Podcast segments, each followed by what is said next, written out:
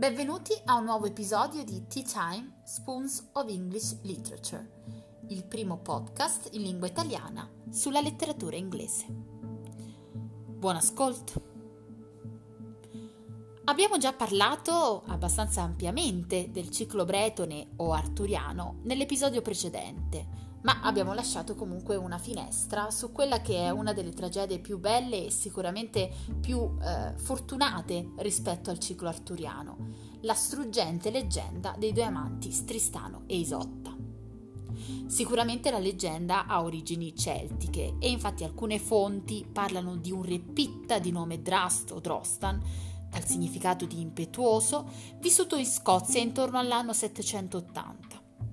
Tra l'VIII e il IX secolo, cioè quindi durante l'epoca carolingia, il nome di questo re fu collegato alla leggenda di un eroe il quale avrebbe liberato dal tributo umano un paese lontano, venendo così ricompensato con la mano di una principessa. Un nome simile a quello di Tristano, Tristan o Tristan compare in alcune, in alcune triade gallesi, in cui l'eroe è l'amante però della regina moglie di March. A queste testimonianze si può aggiungere un'altra influenza, l'influenza di un paio di Mabinogion, sempre originarie del Galles, che fanno menzione di Marco e Tristano. Dato che le abbiamo citate, il Mabinogion è un gruppo di testi in prosa, provenienti da alcuni manoscritti gallesi medievali che contengono degli eventi storici risalenti all'Alto Medioevo, oltre a reminiscenze mitologiche e addirittura antichissime tradizioni risalenti all'età del ferro. La leggenda di Tristano Isotta però riprende anche dei, delle tematiche e dei motivi che diciamo derivano proprio dalla materia classica, come per esempio il filtro d'amore, peraltro il turning point fondamentale alla base della passione dei due amanti, che viene citato nel Remedia Moris di Ovidio, oltre a fatto che molti tratti della figura di Tristano lo accomunano all'eroe di Teseo. Tra queste caratteristiche troviamo innanzitutto il fatto che entrambi lottano con dei mostri e in entrambi è presente peraltro il motivo delle vele bianche e delle vele nere. Ma di cosa parla questa tragedia, di questa leggenda che affascina e affascina ancora, ha affascinato per secoli gli uditori. Beh, sicuramente possiamo perdere qualche, qualche minuto per parlare proprio della trama, per chi non la conoscesse. Tristano è innanzitutto figlio di Rivalen e Blanchefleur, sorella dello zio di Tristano, Marco. Egli perde entrambi i genitori in età, gio- in età giovanile. Secondo alcune teorie, infatti, proprio l'etimologia del nome Triste rimanderebbe al fatto che la mamma di Tristano muoia di parto. Egli infatti è stato cresciuto dallo zio Re Marco di Cornovaglia presso la corte di Tintagel in Cornovaglia e diventato un giovane guerriero, parte poi per l'Irlanda per cercare di sconfiggere il mostro Moro, fratello del re d'Irlanda e zio di Sotta, che ogni anno chiede come tributo il sacrificio umano di 300 ragazzi e ragazze. Nonostante riesca ad uccidere il gigante, Tristano rimane ferito a causa della spada avvelenata utilizzata da Morolt.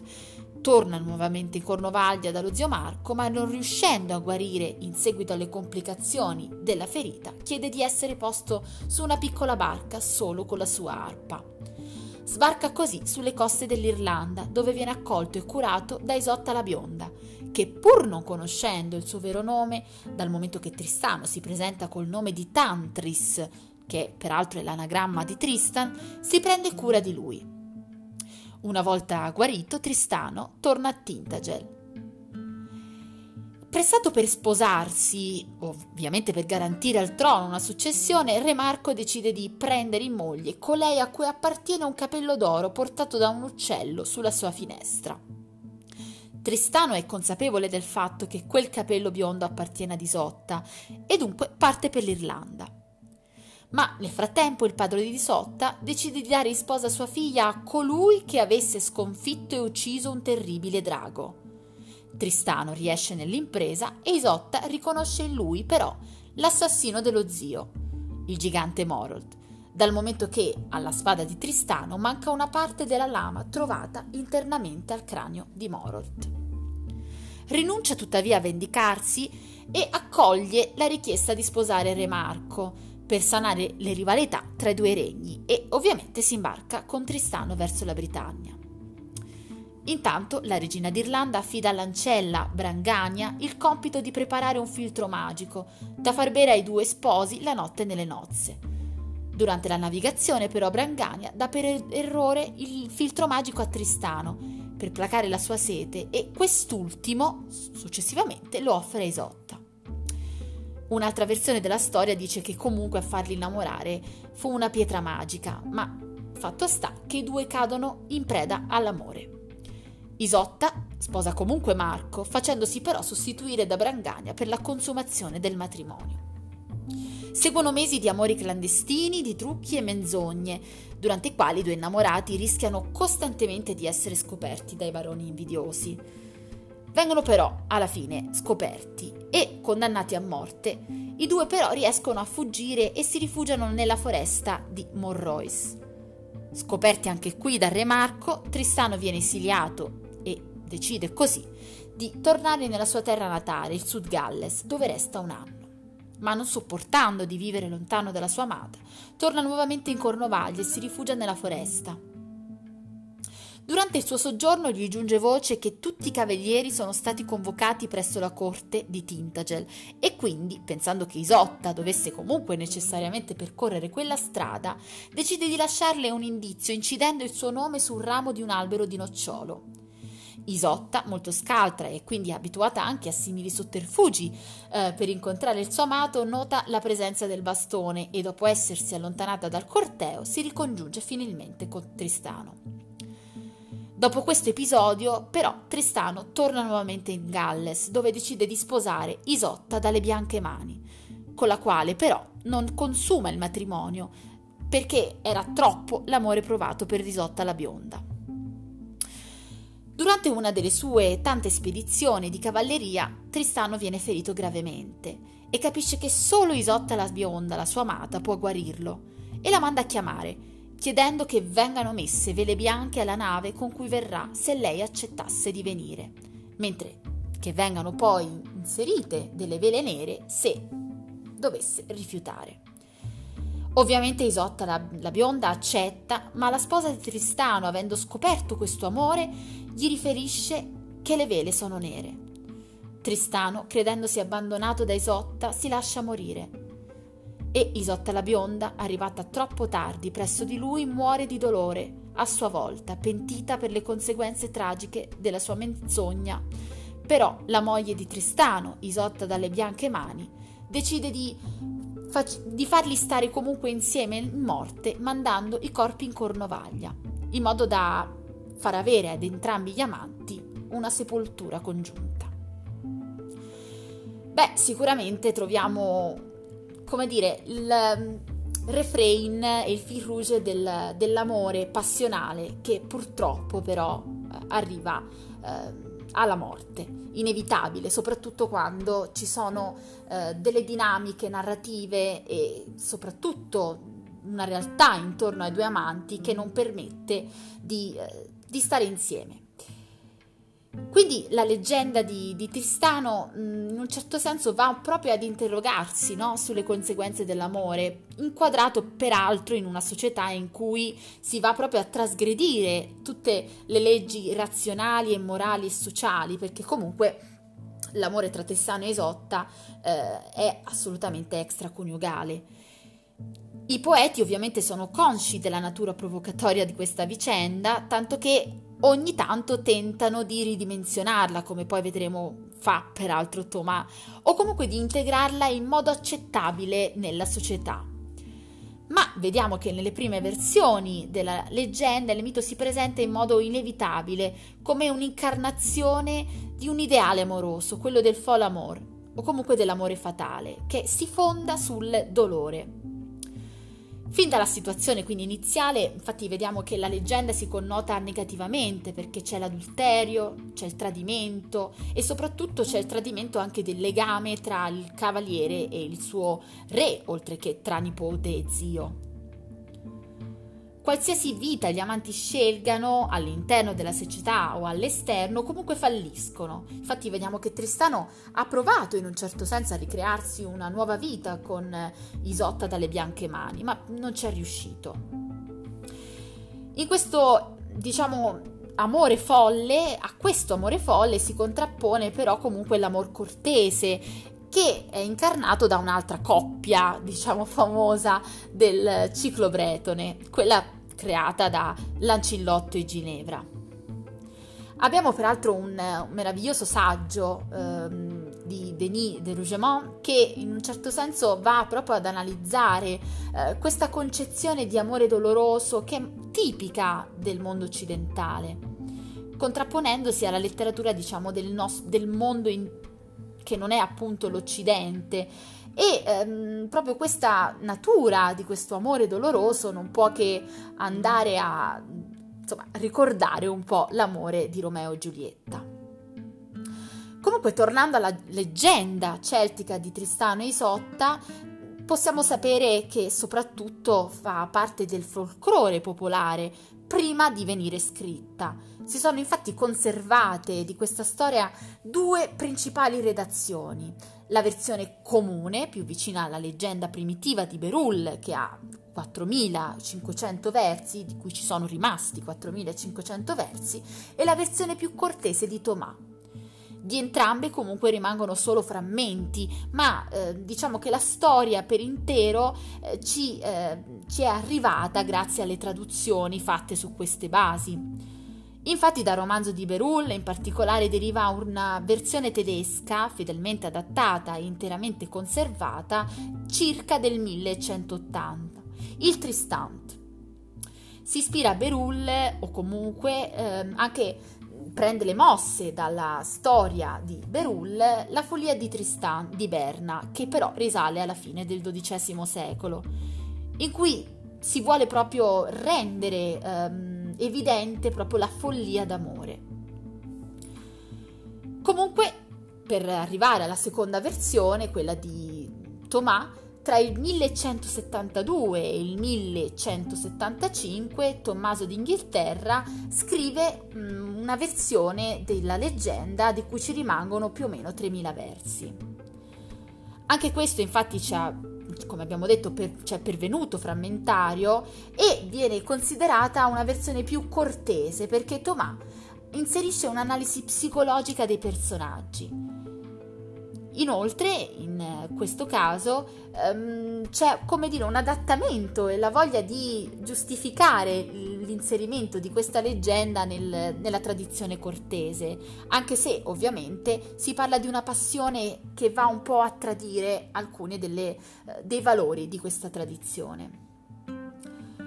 A questa dottrina si possono però ricondurre dei, insomma, dei simboli, degli elementi tipici come per esempio il filtro. E vediamo che ritorna in Tomà, peraltro, una sorta di, di voglia di unire la tematica amorosa con la tematica della salute. Infatti, Tomà in alcuni, in alcuni tratti rende proprio, in un certo senso, la, la concezione dell'amore come legata proprio anche alla salute mentale. Tomà ci, ci, descrive infatti proprio una sintomatologia particolare della malattia d'amore e vediamo che anche alla fine egli vuole salutare in un certo senso i, um, gli amanti.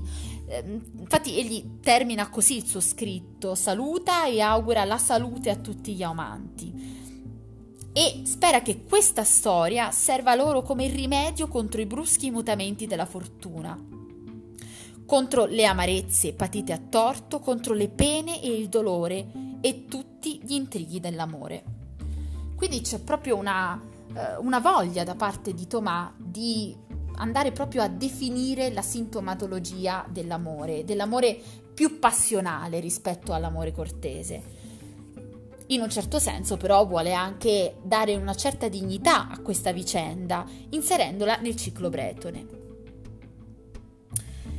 L'arte di Tomà, e gli ultimi versi, come abbiamo detto, ce lo rivelano, eh, è sicuramente un'arte che mh, vuole dare ha una veste cortese, ha una storia che sicuramente va contro alcuni dogmi, se vogliamo, eh, che, rispettano maggiore, eh, che rispettano maggiormente tutti i romance, soprattutto di Chrétien de Troyes. Inoltre, mh, proprio riprendendo le due vicende eh, descritte da Berulle e da Thomas, Due manoscritti del tardo XII, inizio XIII secolo raccontano un episodio in cui Tristano si traveste da pazzo per evidere, per evidere Isotta. La Folie Tristan di Berna viene in questo caso in genere collegata alla versione di Berulle, mentre la Folie Tristan di Oxford viene collegata a quella di Tommaso. Quindi sicuramente ci sono due filoni, uno riprende la tradizione di Berulle e uno quella di Tommaso. In generale, però, come abbiamo detto, il legame tra amore e follia e tra amore e malattia nelle varie versioni è davvero eh, molto forte. Ma non solo queste due versioni, quindi eh, la Folie Tristan di Berna e la Folie Tristan di Oxford, seguono le due ehm, diciamo, i due filoni principali. Maria di Francia racconta a sua volta un episodio tratto dal romanzo in una novella in versi, che è intitolata Le du Chevrefeuille, Le del Caprifoglio. Questa è scritta tra il 1160 e il 1189 ed è incentrata su un simbolo che è quello del caprifoglio, che si lega un po' dal punto di vista narrativo e simbolico al nocciolo. E il caprifoglio, come il nocciolo, rappresenta l'amore indissolubile, felice e doloroso allo stesso tempo. Tristano è rappresentato come l'autore delle, mettendone quindi in risalto la personalità artistica oltre che amorosa. Peraltro, se vogliamo trovare sempre un parallelismo, il fatto che Tristano decidesse di farsi mettere in questa barca con un'arpa rimanda anche molto alla figura di Orfeo e la vicenda di Orfeo d'Euridice è una vicenda classica, un mito che mm, è proprio un po' anche, anche qui l'emblema di un amore doloroso.